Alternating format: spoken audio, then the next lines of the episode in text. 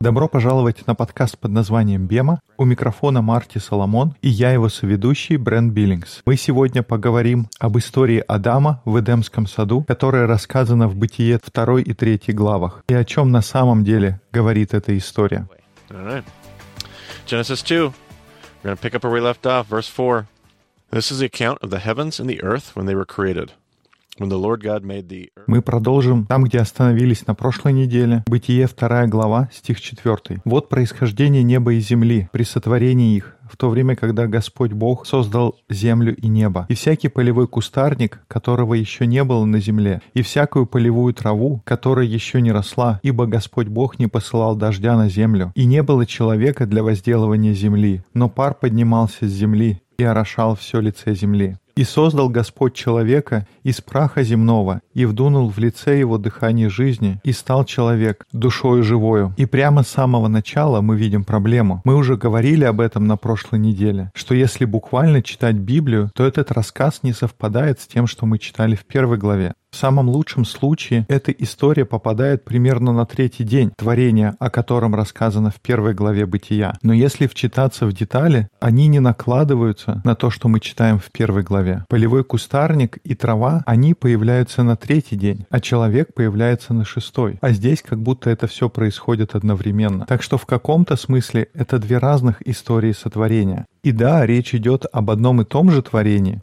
но эти две истории рассказывают об этом с двух разных точек зрения. Всегда очень полезно обратить внимание на нашу западную тенденцию читать в хронологическом порядке. И тогда мы продолжаем читать. «И создал Господь Бог человека из праха земного, и вдунул в лице его дыхание жизни, и стал человек душою живою. И насадил Господь Бог рай в Эдеме на востоке, и поместил там человека, которого создал. И произрастил Господь Бог из земли всякое дерево, приятное на вид и хорошее для пищи, и дерево жизни посреди рая, и дерево познания добра и зла. Интересно, что в переводе звучит так, что оба дерева находятся в центре этого сада. Но на иврите четко сказано, что только дерево жизни находится посреди рая. Про второе дерево, его местоположение точно не указывается. Я хочу сказать об этом, потому что есть равинская традиция, которая говорит о том, что дерево жизни, оно было посреди сада в центре. Но дерево познания добра и зла, оно не находилось в центре сада. Дальше в этой истории, когда Ева разговаривает со змеем, она ему говорит, что мы не можем есть с дерева, которое в центре сада, и она имеет в виду дерево познания добра и зла. Так вот, в этой равинской традиции говорится, что дерево познания добра и зла, оно не было в центре сада, но Ева сделала это дерево центром ее сада. И это интересный поворот. Мы не будем дальше заострять на этом внимание, но это интересный поворот, и мне нравится думать, почему еврейские мудрецы так утверждают. Можно я уточню? То есть дерево жизни, оно находится в центре сада. Эта фраза непосредственно относится к нему. А что касается дерева познания добра и зла, оно может рядом с ним стоять, может где-то вблизи или может быть совершенно в другом месте. Я правильно понимаю?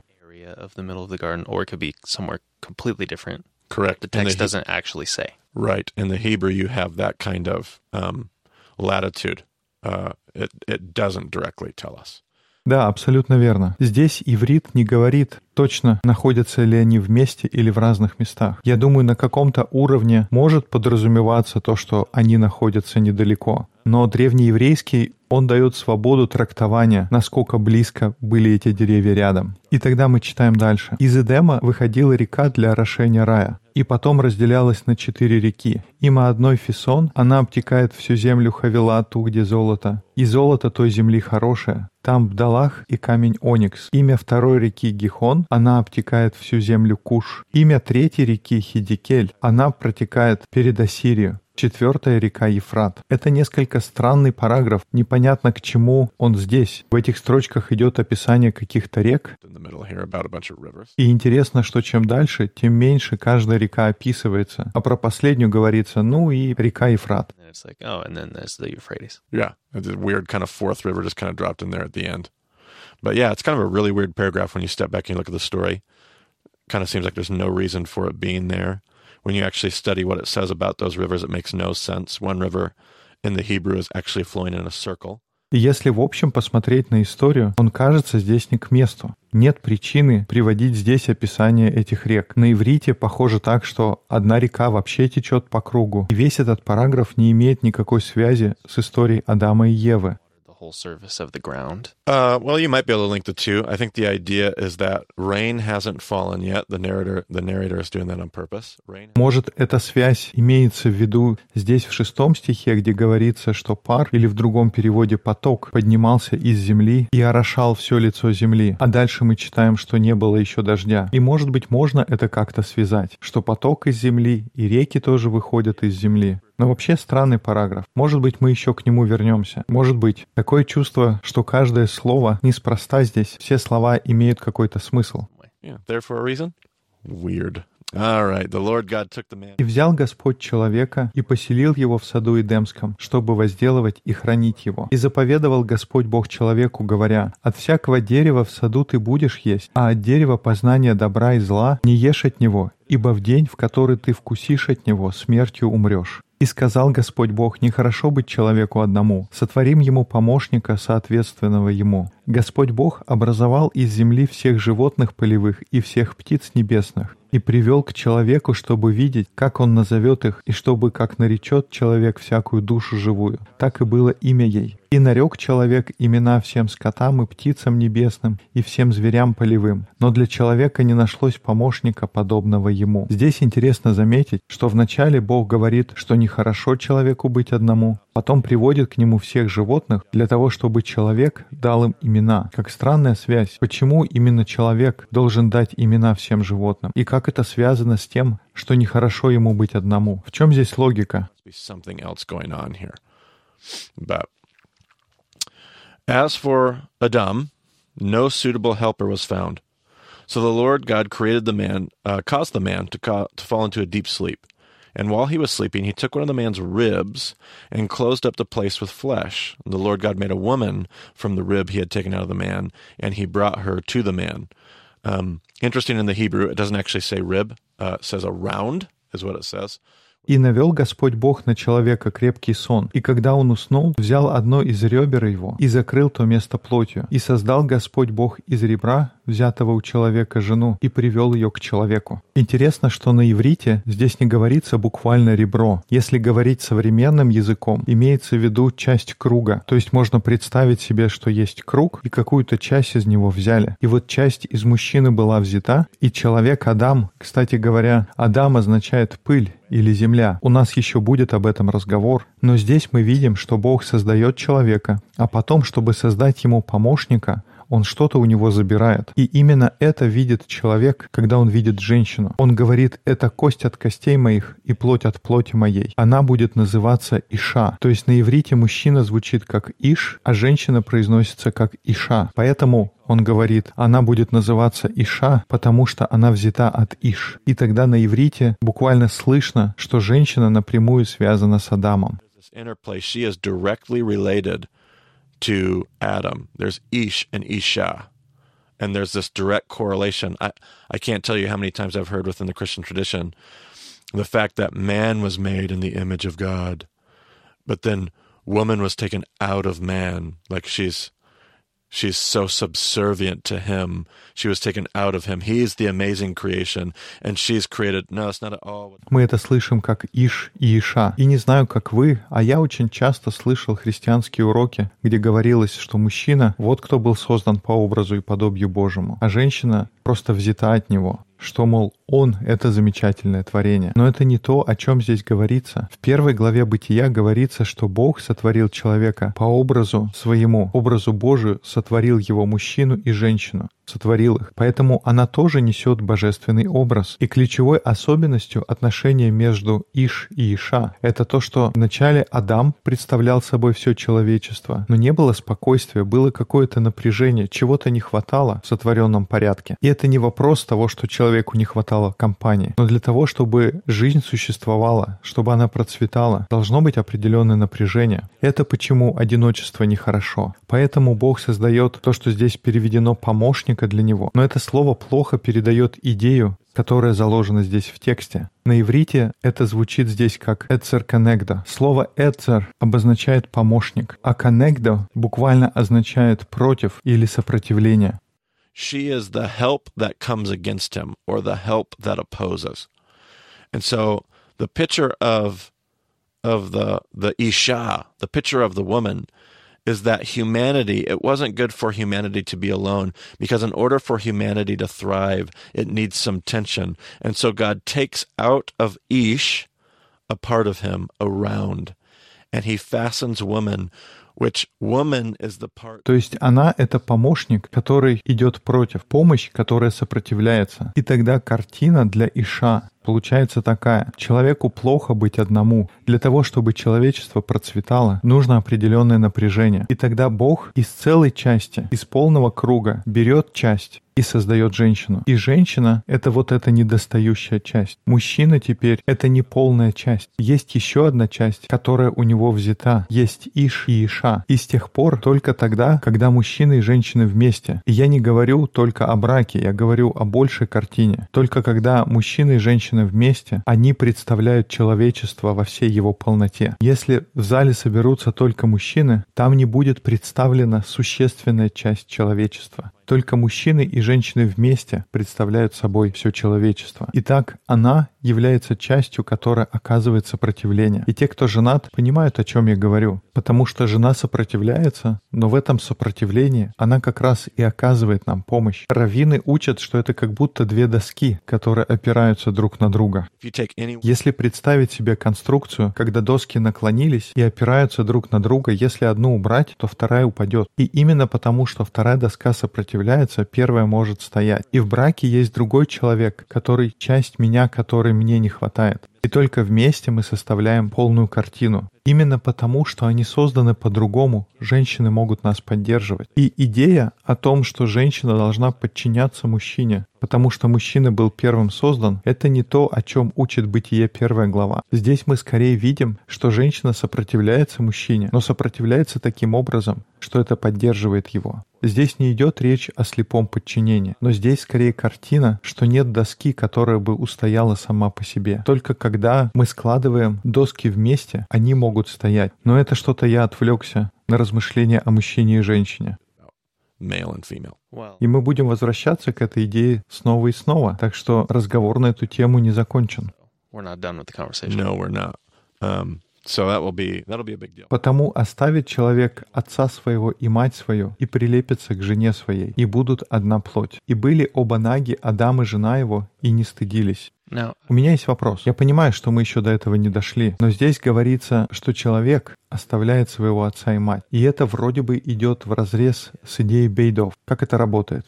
Ну, у меня есть догадка, но мы вернемся к этому разговору, когда будем обсуждать Новый Завет. Исследователи в этом отрывке видят рассказчика, который добавляет свое мнение в эту историю. Это как будто ты слушаешь рассказ, и в середине рассказа автор останавливается и говорит, кстати говоря, именно по этой причине оставит человек отца своего и мать и прилепится к жене своей. Но ты прав, в древних культурах все работало иначе. Там женщина оставляла свою семью и соединялась с семьей мужа. А здесь вроде бы как говорится, что должно быть по-другому. Но есть несколько способов, как это можно объяснить. А сейчас я хочу сказать, что давай вернемся к этому вопросу где-то через год или два. Как тебе так? Да нормально, я дождусь.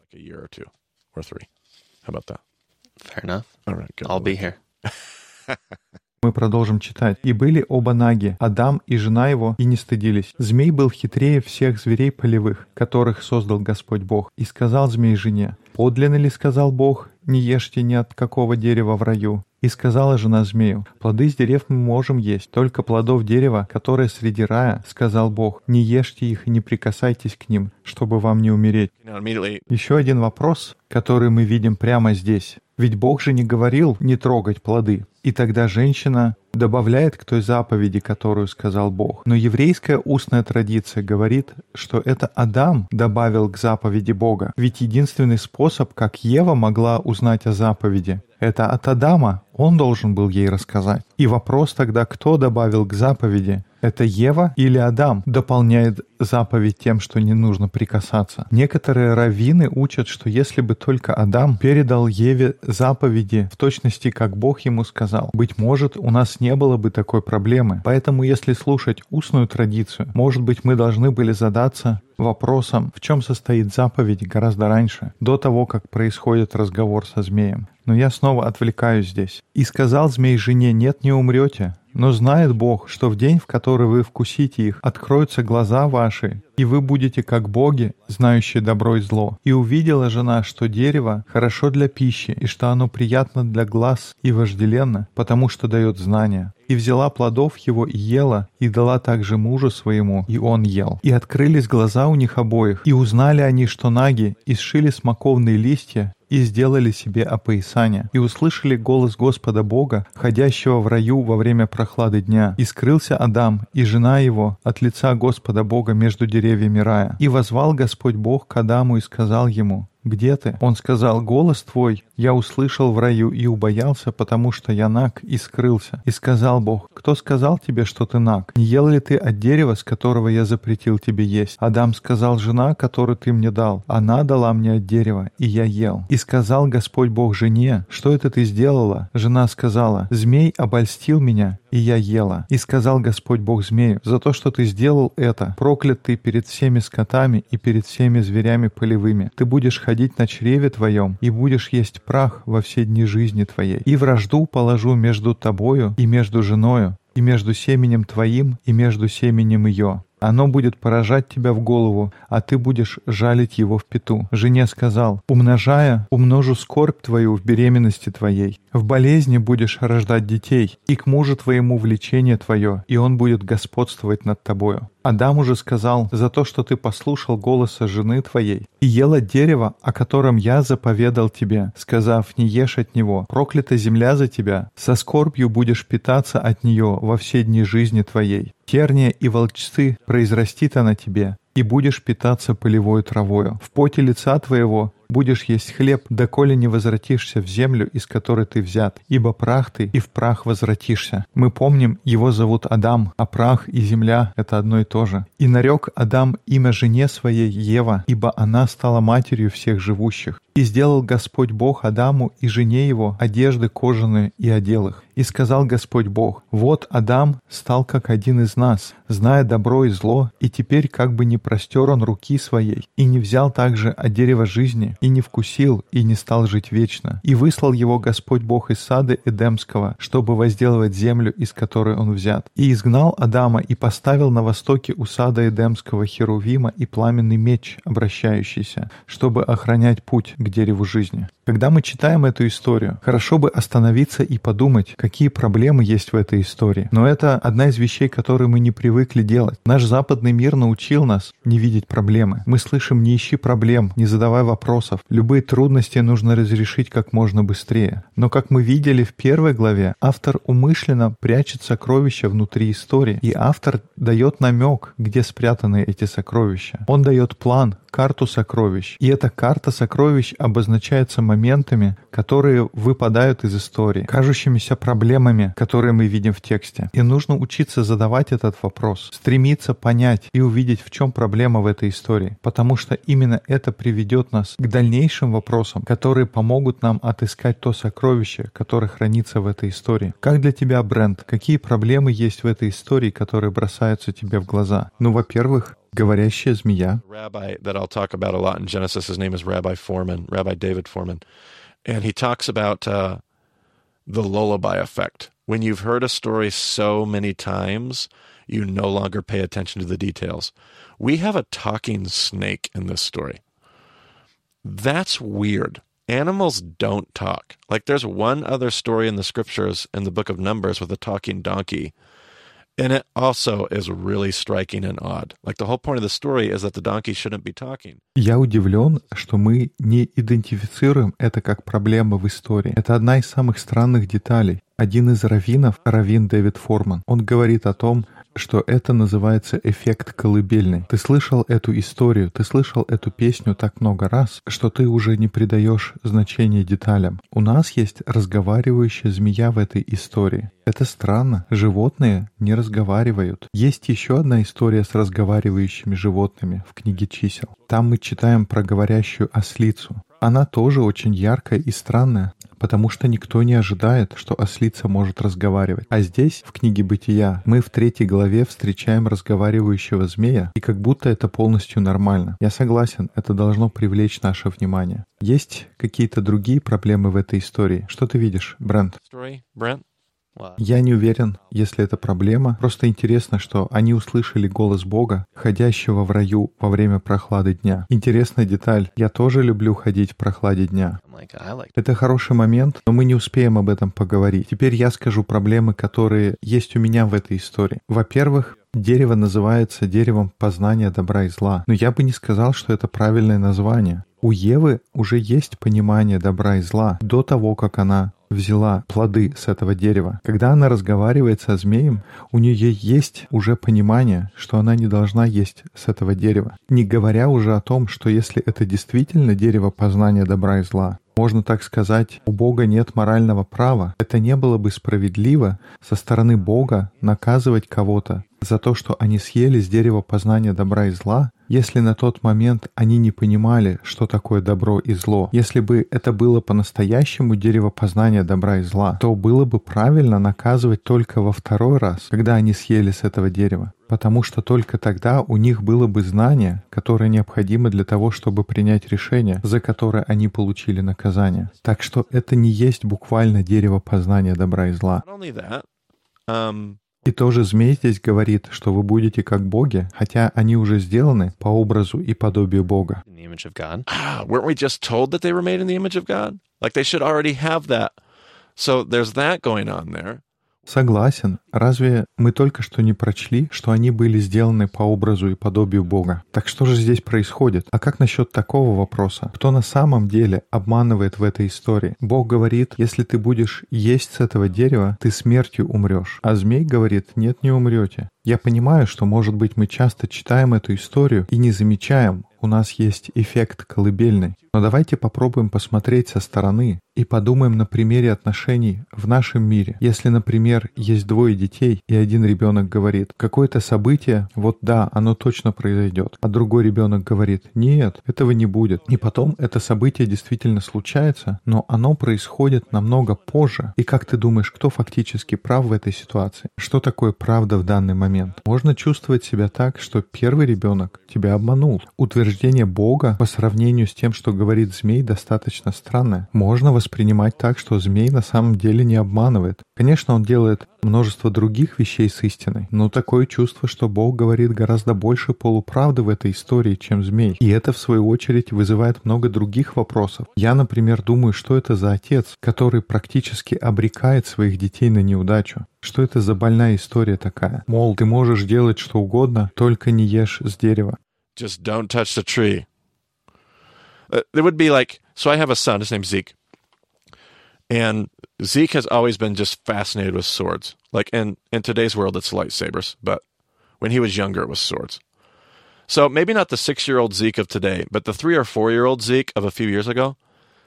Uh, Вот у меня, например, есть сын. Его зовут Зик. Ему всегда очень нравились мечи. В современном мире это световые мечи, но когда он был поменьше, это были просто ножи или мечи. Вот теперь, если взять не сейчас, когда ему 6 лет, а несколько лет назад, и вот Зик, он любит разные мечи, ножи. Что это я был бы за отец, если бы я взял блок кухонных ножей, поставил бы его в гостиной посреди комнаты, ну или в углу где-то, и сказал бы ему, ты можешь делать все, что угодно. Я иногда буду здесь прогуливаться в прохладе дня, но чего бы ты ни делал, только не трогай блок с ножами. Звучит странно. Так много разных проблем в этой истории. Еще одна вещь, которая бросается в глаза. Когда я начинаю смотреть на структуру этой истории, я вижу, что она начинается с утверждения, что плохо человеку быть одному, и она заканчивается тем, что Адама выгоняют. То есть она начинается с того, что он один, хотя на самом деле он не один, а с Богом. А заканчивается история тем, что его выгоняют из сада, и он снова остается один.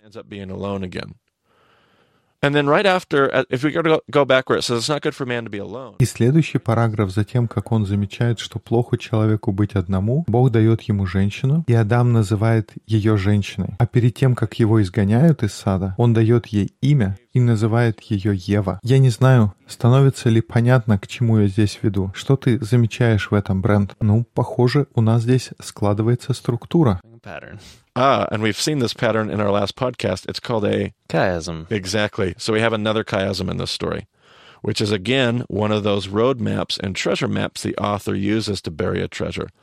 And so we have a chiasm. Uh, we have bookends that are Adam being alone and then Adam being banished. Мы видели похожую структуру на прошлом подкасте. Она называется хиазм, что является картой, картой сокровищ, которые автор использует для того, чтобы привести нас к открытию той мысли, которая скрыта в этом тексте. И вот у нас есть начало и конец. Адам вначале был один, а потом он был изгнан. И потом следующая часть, когда он дает имя женщине, и потом в конце истории он называет ее Ева. И так далее. Достаточно легко увидеть эту структуру. Дальше мы встречаемся со змеем, а во второй половине змея проклинают. И если следовать за структурой этого хиазма, то мы увидим, что центр его находится в том стихе, где говорится, что открылись глаза у них, и они узнали, что наги. Получается, что именно этот стих является центром этой поэмы. И тогда возникает вопрос, почему именно этот стих является центром. Но когда мы начинаем размышлять, может быть, это не так уж и странно. Разве вообще нагота не является странной частью этой истории? Как с самого начала нагота является неотъемлемой частью этого повествования.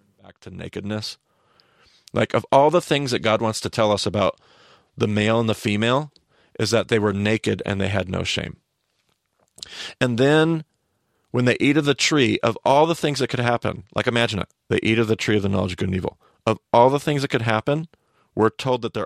Автор постоянно останавливается и упоминает, что они были наги и не стыдились, как будто это самая главная деталь. С самого начала они не стыдились наготы. Потом, когда они съели плод, подумайте, из всего того, что могло бы произойти. Здесь говорится, что их глаза открылись, и они поняли, что они наги. Затем приходит Бог, Адам говорит, я боялся, потому что я наг. Из всего того множества вещей, которые можно было сказать в этот момент, он выбирает эту тему о наготе. И затем Бог в ответ, среди всего того множества тем для обсуждения, он мог бы говорить, например, о дереве, о чем угодно, но Бог говорит, кто сказал тебе, что ты наг? Нагота как будто центральная тема этой истории. Они были наги, я понял, что я наг. Все крутится вокруг этого образа. Но есть еще момент, который не слышится в нашем языке, но его можно услышать на иврите, потому что слово, которое используется для обозначения наготы, это слово «аром».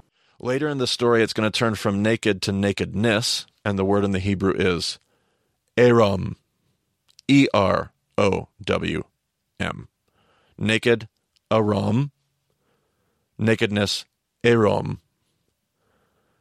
And then one of the words that you don't hear is in verse 3 1.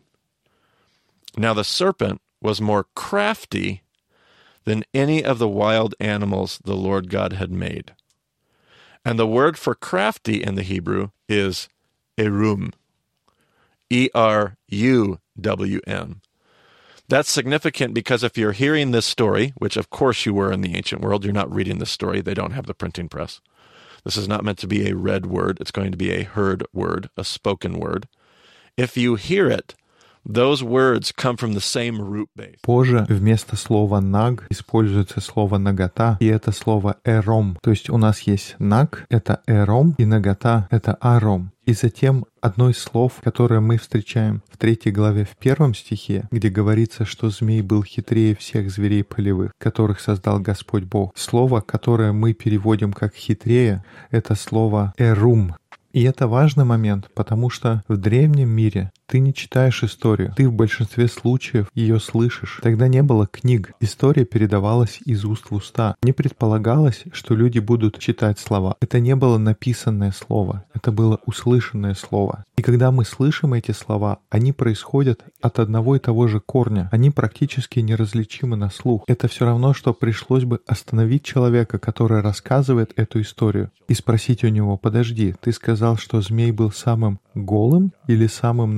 нагим зверем? Нет, нет, нет, он был хитрее всех зверей. Это такое слово, которое легко перепутать. И дальше мы смотрим на всю историю. Змей кажется на удивление человечным. Брент, ты уже упомянул атрибуты змея. Он разговаривает, змей размышляет, он убеждает, у него очень логичные аргументы. На самом деле он достаточно умный. Змей входит в контакт. Фактически Мидраш учит тому, что змей пытался захватить роль мужа, он пытается занять место Адама и иметь детей с Евой. Это то, почему, как они говорят, Бог говорит, что вражду положу между семенем твоим и между семенем ее. Потом есть факт то, что змей ходит. И вы скажете, нет, змей не ходит. Какие глупости. Но если вы помните, проклятие змея состоит в том, что он будет ходить на животе. Это значит, что подразумевается, что в настоящий момент змей не ходит на чреве. То есть мы понимаем, что змей ходит, он говорит, он убеждает, он строит отношения. Этот змей на удивление человечен. И тем не менее здесь очень четко сказано, что змей — это зверь. Очень ясно из контекста. И это вызывает вопрос в этой истории про наготу, что является настоящим искушением. Что это за искушение, которым змей привлекает? И раввин, от которого я услышал это, он возвращается к тому, с чего змей начал. «Подлинно ли, — сказал Бог, — не ешьте ни от какого дерева в раю?» И здесь важно понимать, куда мы ставим ударение в этом вопросе. Потому что когда мы читаем, мы можем подчеркнуть слово «подлинно», или сказал Бог, не ешьте ни от какого дерева в раю.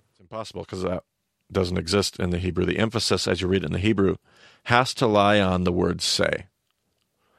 Did God really say? Мы часто можем делать ударение именно на первом слове, но раввин, от которого я слышал, это раввин Дэвид Форман. Он говорит, что на иврите здесь ударение никак не приходится. Ударение должно быть на слове «сказал». Подлинно ли сказал Бог, не ешьте ни от какого дерева в раю? И тогда это меняет смысл вопроса, потому что представьте, кто-то подходит ко мне и спрашивает, я слышал, что запись подкаста прошла очень плохо. Бренд сказал, что это был полный кошмар. Тогда я могу сказать, неужели Бренд так сказал? Что я подразумеваю этим вопросом?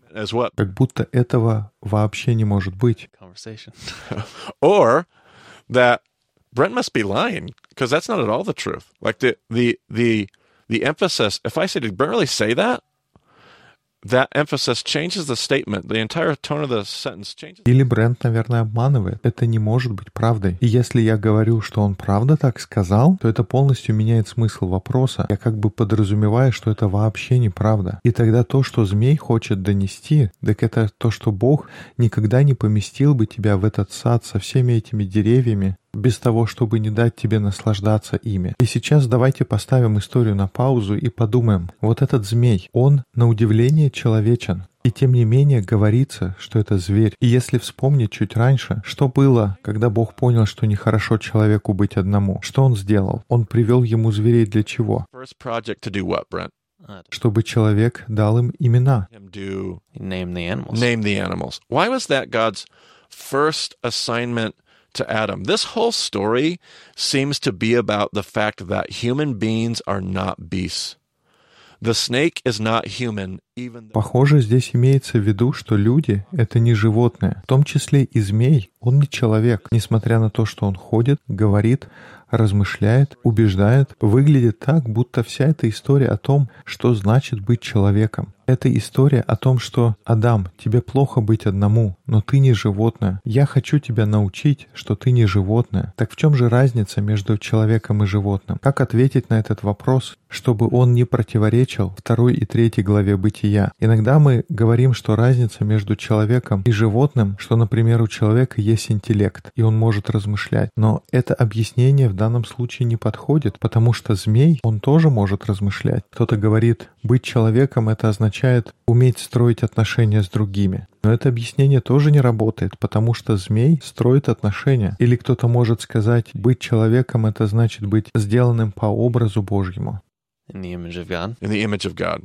And that begs the question what does it mean to be made Но тогда возникает вопрос, что это значит быть сделанным по образу и подобию Божьему. И одно из имен Бога, о котором говорил Форман в этом уроке, это имя, которое мы иногда переводим как «Бог всемогущий». Оно звучит на иврите как «Эл Шадай». И проблема в том, что «Шадай» — это странное слово, которое мы на самом деле не знаем, как перевести. И переводчики пришли к этой концепции, что это «Бог всемогущий». Но на самом деле никто не знает, что эти слова означают. И Форман, он говорит, что многие учителя размышляли об этом. Они смотрели на согласные, которые образуют это слово. И они пришли к идее, что если бы это была фраза, то слова образующие слово «шадай», складываются в фразу, которую можно перевести как «Бог, который знает, когда нужно сказать достаточно». Если взять согласные, которые образуют это слово, и превратить их в фразу, то фраза будет звучать как «Бог, который знает, когда нужно сказать достаточно. И что интересно, это тот самый Бог, с которым мы познакомились на прошлой неделе. У него было шесть дней творения, и затем он отдыхал. Это был Бог, который знал, когда нужно сказать «достаточно». Мы говорили про скульптора Микеланджело, который высекает скульптуру из камня, и он знает, когда нужно остановиться,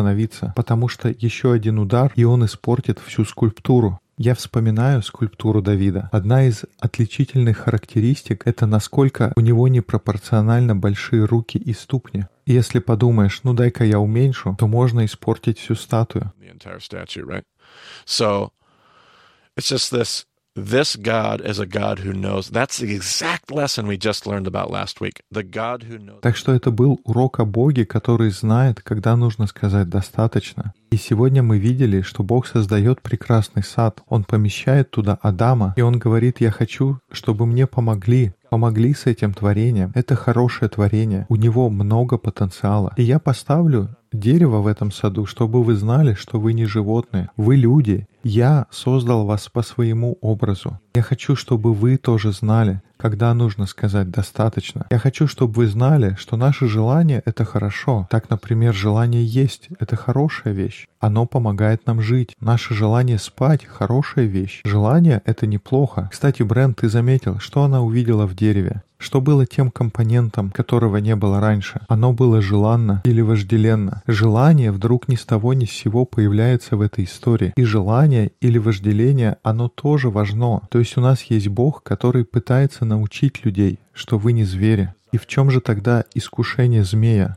Его искушение состоит в том, что он говорит, «Ева, ты просто животное. У тебя есть желание». И что делает зверь, когда у него есть желание? Звери действуют в соответствии со своими желаниями. Каждый раз, когда у них появляется желание, они себя не сдерживают. Никогда не найдешь зверя, который практикует самоограничение. Ты не найдешь в лесу оленя, который скажет, «Знаешь что, наверное, я не буду есть сегодня. Это будет хорошо для меня. Сброшу пару килограммов». Нет, когда олень голодный, он всегда будет есть. Если сезон спаривания, то звери спариваются. Но наша отличительная характеристика, то, что мы сделаны по подобию Бога. Мы знаем, как управлять нашей силой созидания, нашими желаниями. Точно так, как Бог, который создал нас. Бог приглашает Адама. И это то же самое приглашение, о котором мы говорили на прошлой неделе в истории сотворения. Он приглашает нас просто доверять истории. Our creative powers and our desires, just like the God who made us.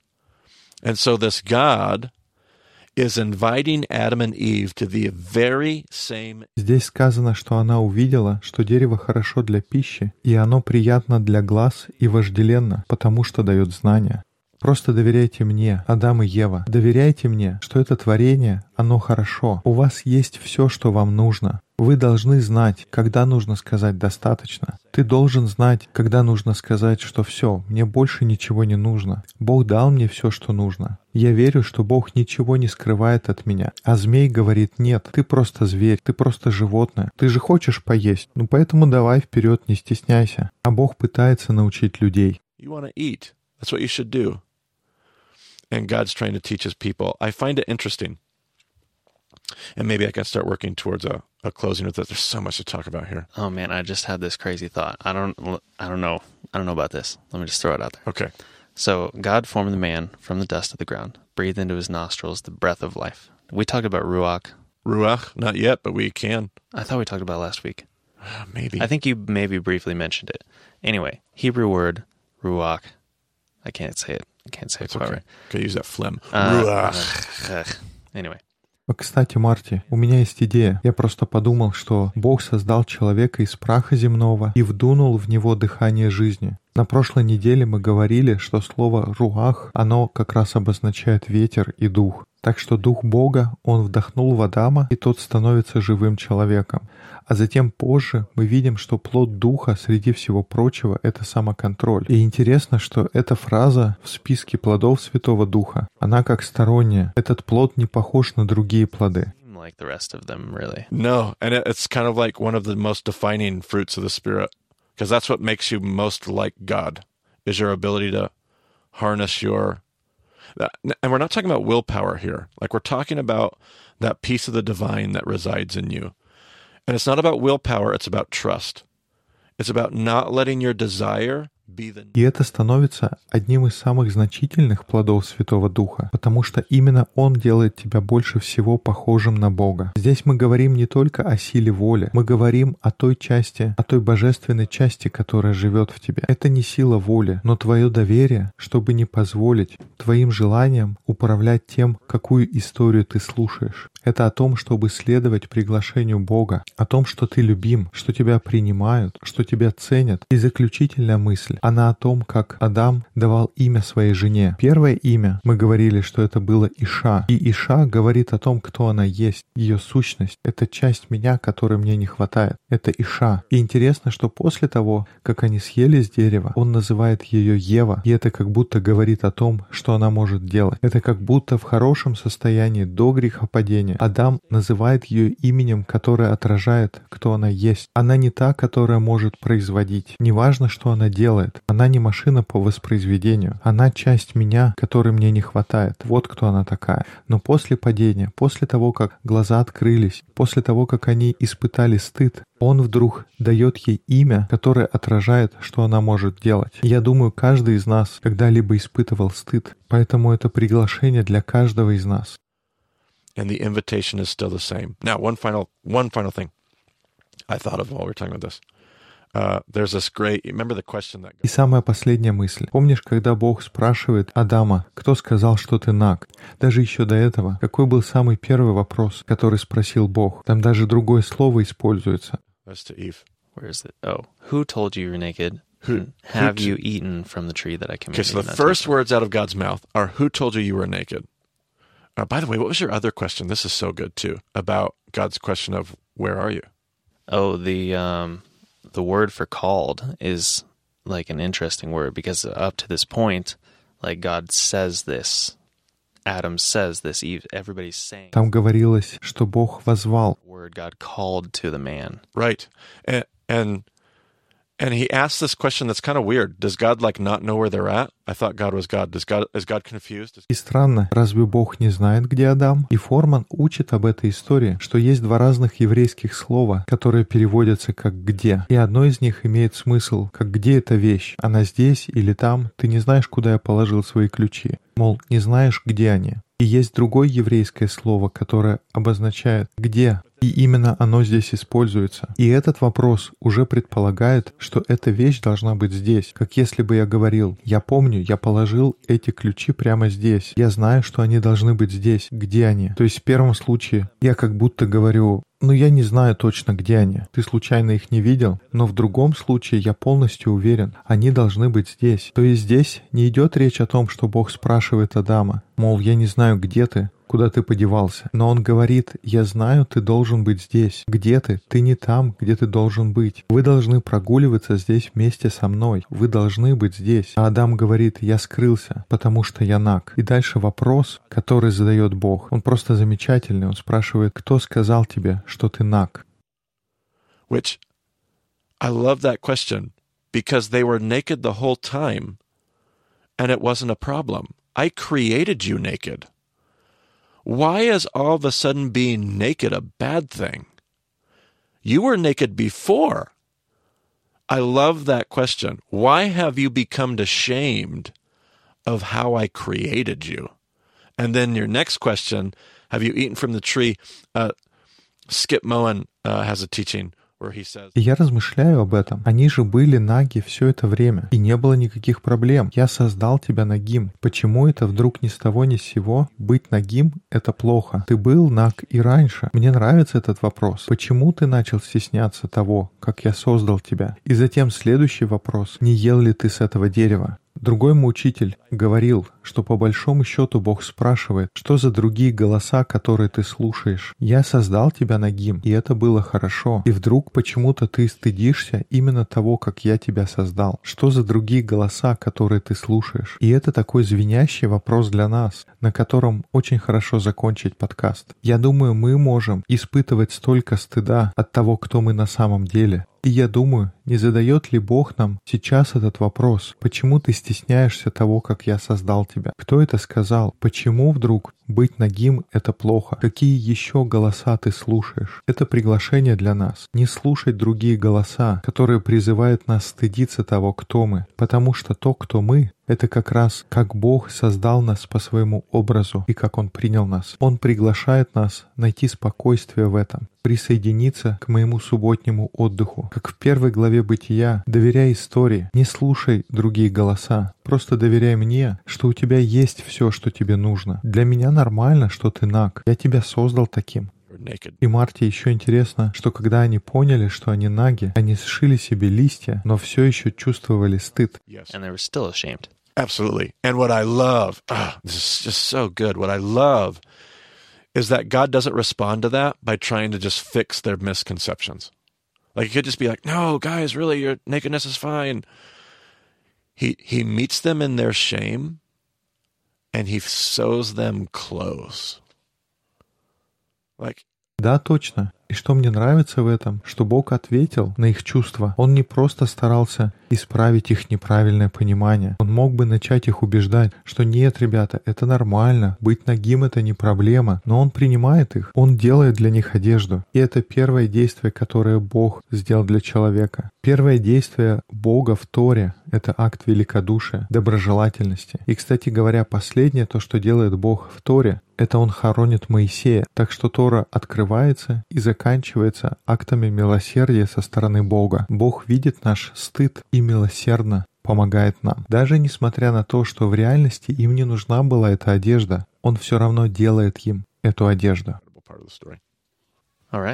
Ну что ж, мы, похоже, подошли к завершению нашего подкаста. Это все на сегодня. Если вы живете на Полюс, мы надеемся, вы присоединитесь к нашим дискуссионным группам в Москве по вторникам и в Пулмане по средам. Вы можете найти Марти на Твиттер как Марти Соломон. Меня можно найти как EIBCB. Спасибо, что слушаете наш подкаст под названием «Бема». До скорых встреч в эфире.